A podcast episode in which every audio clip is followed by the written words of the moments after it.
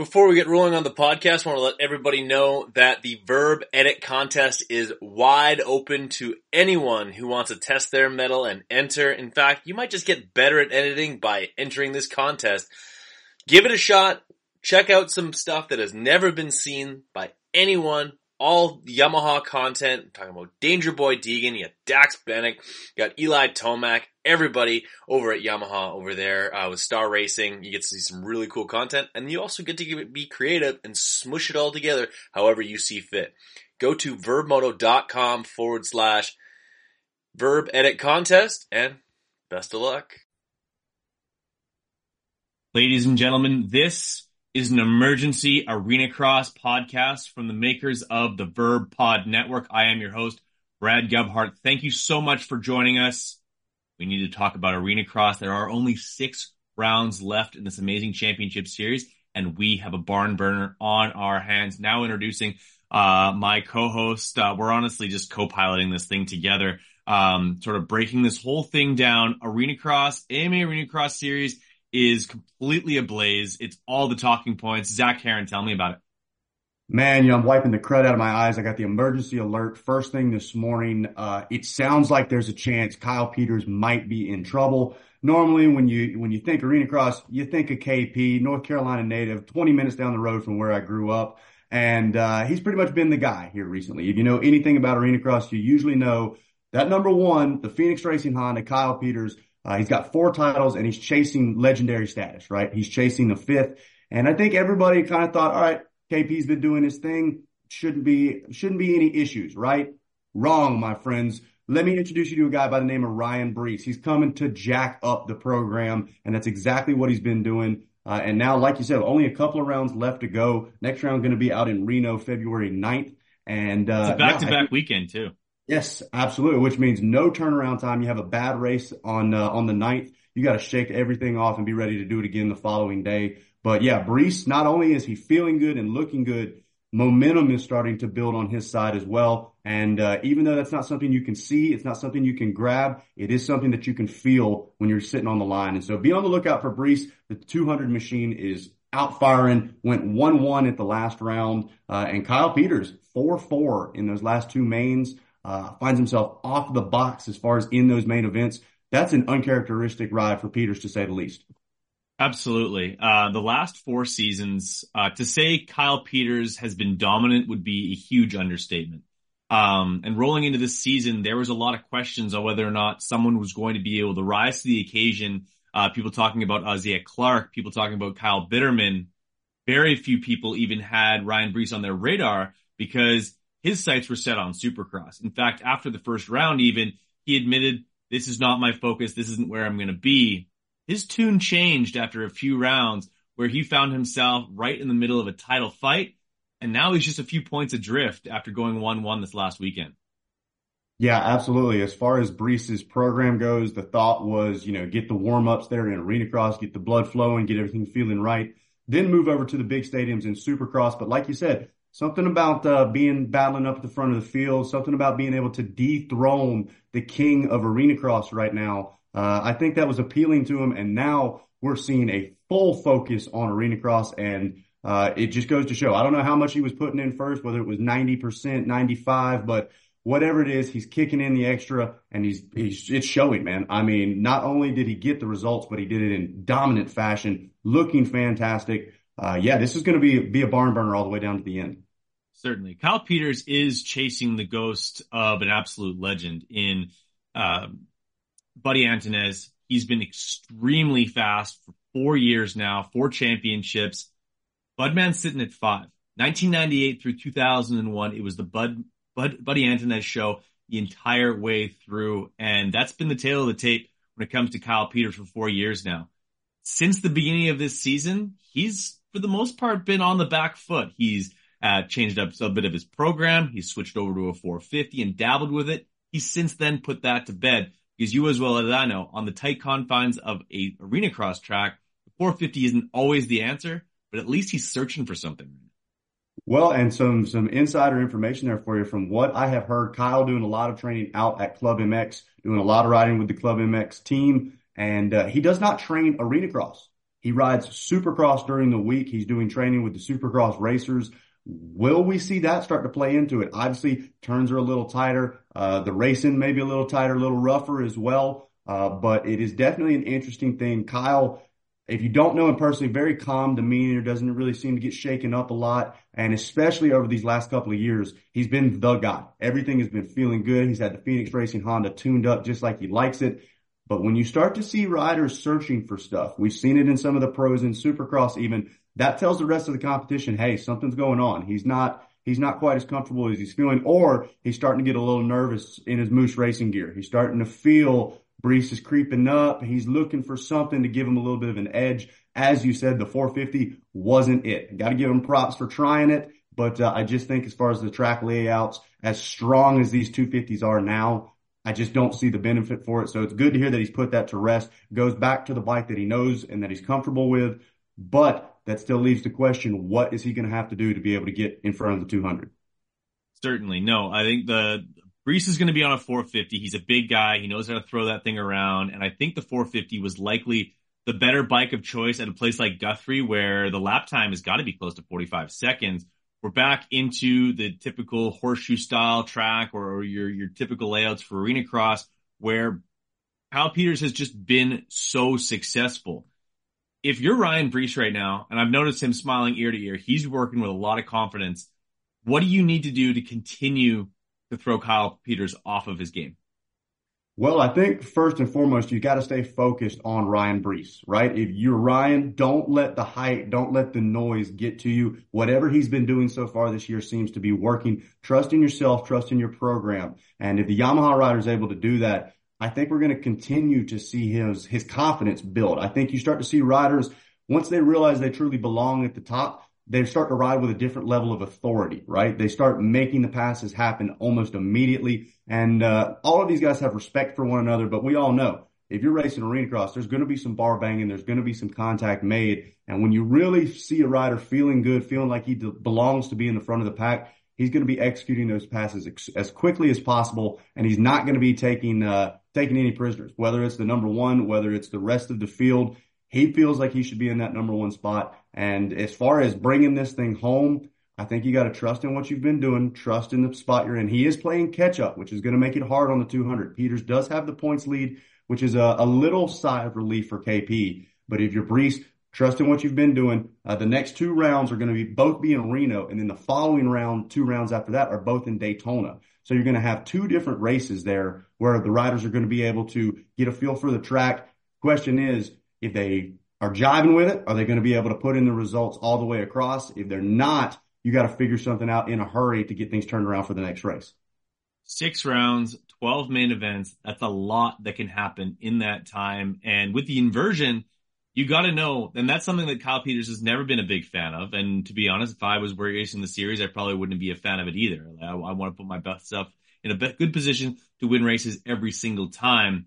But Kyle Peters needs to worry about Kyle Peters and put himself ahead of the pack on a consistent basis and put those other two Hondas between them. You got Isaiah Clark and Kyle Bitterman, both very capable. Can they, can they, can those two guys play spoiler? Absolutely. And, and that is, that's going to be just as much of a key as anything is the spoiler effect. The, like you said, the inversion plays such a big part in the racing that we see in these arena crosses. And yeah, absolutely. If I was a racer, probably wouldn't be very stoked on it. But as a fan and as a spectator, man, does it make things exciting. K P, a little bit of a master at some of these uh inverted starts, though. Really checks up almost a little bit, hugs the inside really tight, oftentimes finds himself inside the top five, if not the top three, when he comes out of turn one, coming all the way from last gate pick. So K P, he's a four-time champ for a reason. But the rest of the field, now I feel like with K P, I don't want to say showing weakness, but definitely a little chink in the armor, if you will. There's a sign, hey, this guy is human. He is beatable. The rest of the field wants to put him back as well, because even if you're not battling for a win, if you're able to say, hey, I beat the multi-time champion, they're all taking that home to the bank as well. And so absolutely, I think you start to see the rest of the field more aggressively racing Kyle Peters, treating him just like one of the guys rather than, hey, that's the champ right there. Um, and not saying that anybody checks up for the number one plate, but nobody wants to be the guy that ruins the championship chase because they raced the number one too hard. Whereas now it's like, hey, man, you're battling in, in, you know, fourth place was what he got in those last mains. Man, we're battling for podium positions. There's a lot of money on the line between fourth and third. I think you start to see the rest of the field really going at it for the number one. You know, there's got to be some some hunger in the eyes of Ryan Breece, who took home over six thousand dollars at the last round. Uh, that's a nice chunk of change for a guy like him. And you know what? I think a lot of his dominance so far this season, or the, the times where he's able to really exert his will, is the fact that he's had a lot of opportunities to race at a lot of guys who aren't familiar with him. They don't know what to do with him. They don't know how to, uh, his tendencies. They don't know how either how to pass him, or they don't know what the type of moves that he's going to try and pull on them. I think that's a leg up for Ryan Breece going forward. Absolutely. You know, they call him the Breeze. He just keeps on rolling down the road. You don't really know a whole lot about him. That was a Lynyrd Skynyrd reference. I don't know if you got that or not, Brad. No, but uh, oh man, it's all right. I'll educate you. But he keeps he keeps on doing his thing. And like you said, it's one of those deals where now so many people are comfortable with Kyle Peters. They kind of know how he rides, uh, how he gets through, how he makes passes.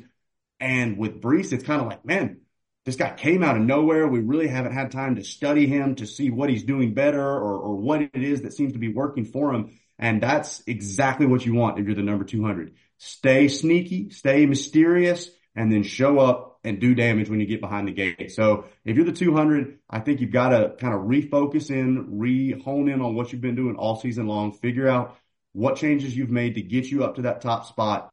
Keep the keep the nose on the grindstone and stay focused. We've got six rounds left, twelve main events. It's far from over, and there's a lot of work to be done. Like we said, while Breece does have the momentum in his favor at the moment, he doesn't have the red background. And so if things were to end right now, K P's picking up another one. So Breece has got to find ways to drop that gap down and get himself in the top of the points lead if he wants a chance.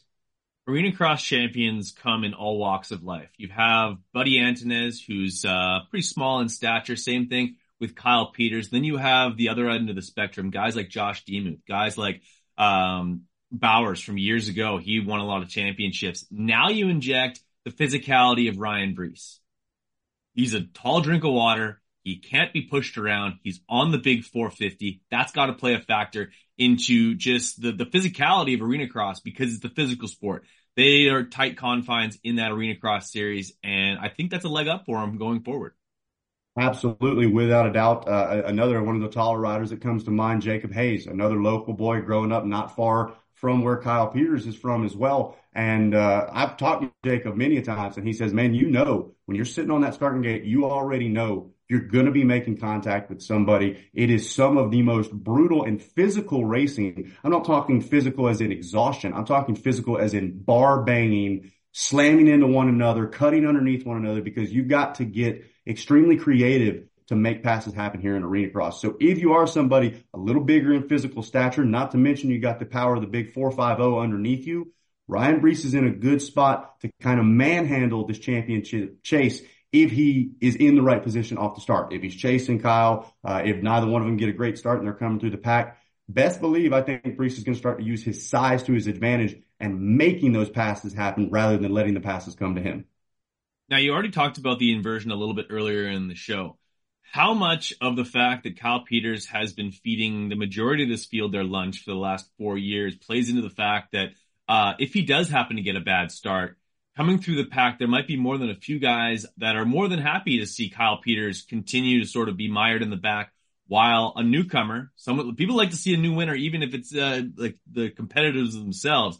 Um, is there any possibility that guys might make things a little bit more hard on Kyle Peters in in, in uh, instead of uh, Ryan Breece?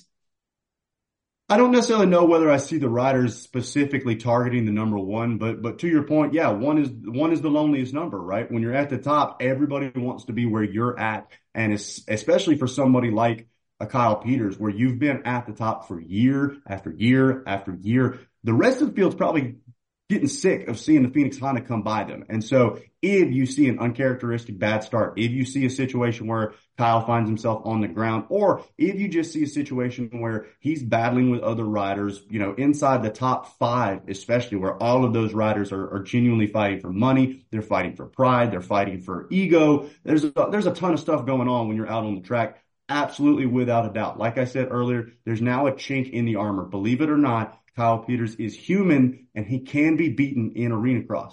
For the rest of the field, that might be a new, fresh, new, fresh breath of air. Oh my goodness! Wait a second. I've, I've lo- I had lost confidence in myself, forgotten who I was. And so if you're somebody like the rest of the field that you find inside the top three, obviously we had Wageman jump up on the podium at that last round as well. But without a doubt, why not make this guy work to get past you? I think they're going to treat the two hundred the same way, but I don't think you're going to see any laying over for the number one moving forward. When it comes to Kyle Peters, having a contender like Ryan Breece come in, You you got to think that there's a little bit of of snarl in his game that he's bringing on a weekly basis, because this is his territory. This is where he's been basically making a living as a professional for the last four years plus, and he's going to defend his title tooth and nail. He, like you said, he still has that number one plate and would like to leave two thousand twenty-four with it. What does he need to do to finish off this championship ahead? Well, like we said, while things are going well for the number two hundred right now, the number one has got the most important thing, and that's the point lead. It doesn't matter if it's one or one hundred. If you're out front, you're in control of the championship chase.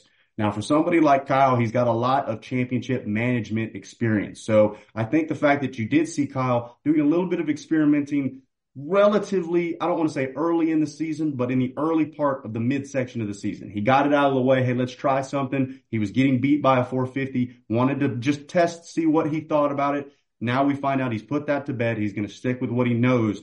Hopefully what that means is he's at peace on the home front. He feels good about his bike, feels good about the setup. And then as far as what he's got to do when he's out on track, he's got to remember why he's the number one and why he's a four-time champ. He has got to bring a new kind of aggression. He's got to find, uh, and maybe this is exactly what Kyle Peters needed. Maybe uh, lighting a little fire under the rear end of the number one is exactly what we need coming into these final six races, because sometimes, I don't want to say you get bored out front or things start to almost go through the motions when you've consistently won. And, and as you said, not just won, but dominated for years. I think all of a sudden it's kind of a little a kick in the rear end, like, hey, buddy, there are some fast riders out here. They're showing up. They mean business. I mean, Kyle Bitterman, another name that has gone wheel-to-wheel, toe-to-toe with Kyle Peters. We saw the big crash Bitterman had uh, a little earlier in the year as well, battling with Kyle Peters. These guys are no joke. They take it just as serious as any of your Supercross racers.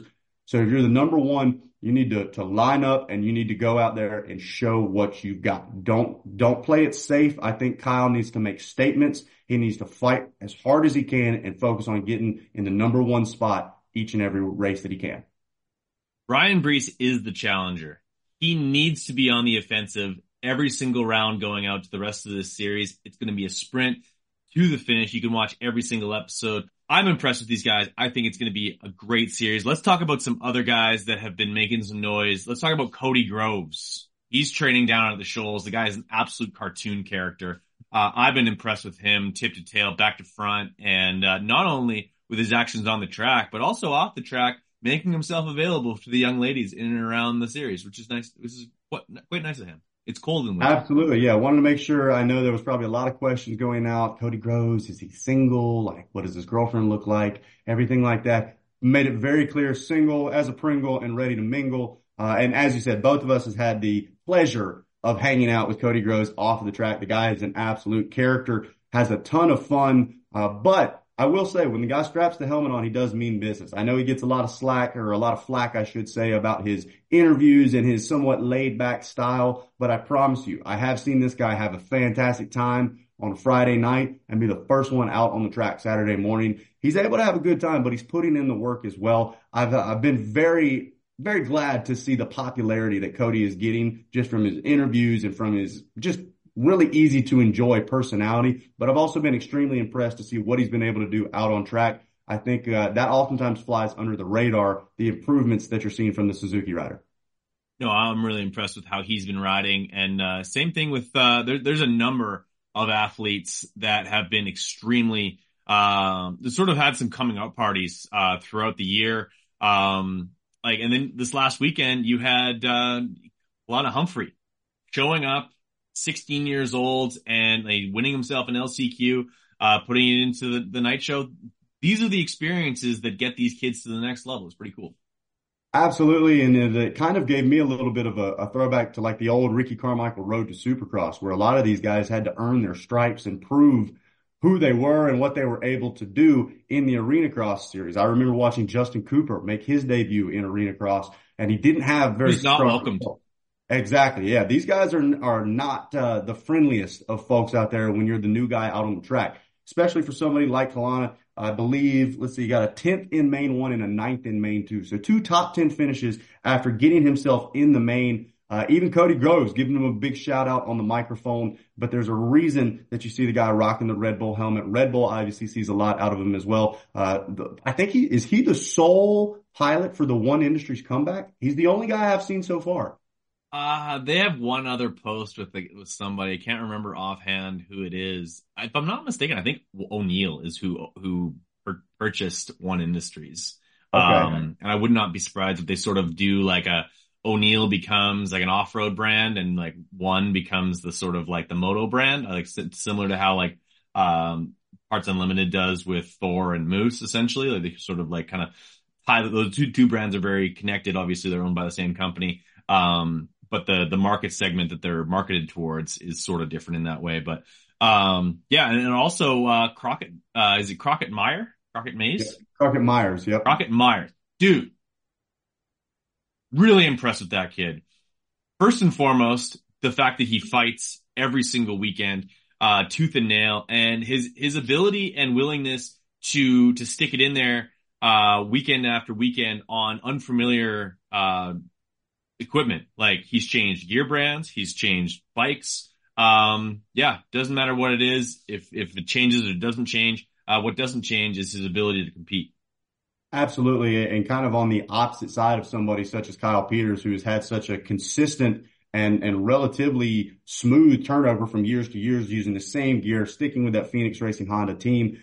He's pretty much set up. He knows how his bike should feel. He's got everything just like he likes it. Whereas if you're Crockett Myers, welcome to the big leagues. Welcome to the big show. And this guy is, uh, you know, like they say, nothing like testing during the race, right? But that takes a, a particular kind of mental state as well. If you're Crockett Myers, there's a lot of things going on externally that you've got to shut out, turn the noise off, and focus on what you can do when the gate drops. I've been super impressed with him being able to do just that. And also not showing any fear as well. If he finds himself in a good spot, you best believe he's going to try to make a pass regardless of who's in front of him. I think uh, while this year is probably a lot of learning experience for Crockett, I think moving forward, you're going to see big things coming out of Crockett Myers.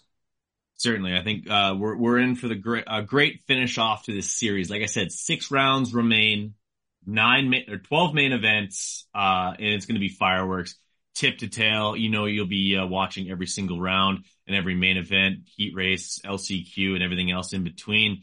Uh, Zach Heron, thank you so much for making some time for the for the Vurb Pod Network. This was uh, this was fun to do a little bit of a catch up and uh, some bench racing on all things Arenacross. Absolutely, guys. Make sure, like I said, February ninth and tenth out in Reno, Nevada, and then February twenty-ninth and March eighth out in Daytona. If you're already going down for the Supercross, maybe you're coming to visit me at the Palatka G N C C. We're going to be down there the same weekend as well. Go down there early. Go watch you some Arenacross racing on Friday night, because I promise you won't be disappointed. It's going to be one heck of a championship battle all the way down to the end, man. I'm glad to talk about it. Look forward to it, man. Thanks again so much. Do not hang up just yet, but for podcast sake, we're going to cut things off right there. All right, ladies and gentlebugs, I hope you enjoyed that podcast. Hope you enjoyed all of these podcasts, whether it's the Squad Pod, Winner Take Y'all, or, hey, any of the shows that I have. And in fact, I think, if I'm not mistaken, Wes Williams will be heading back to his humble abode and be able to make some podcasts with one Jason Crane and uh, perhaps even Chase Stalla on the show as well. So look forward to that. Like I said, off the very top of the show, make sure that you're entering the Vurb Edit Contest. Uh, if you don't think you're any good at it, really all you could do is just probably maybe just like put some clips back to back and, uh, yeah, throw your hat in the ring. Uh, the, I think there's some random prizes that are getting you know, pulled, so who knows? Go to verbmoto dot com forward slash Vurb Edit Contest, test your metal, get creative, and enjoy some cool content.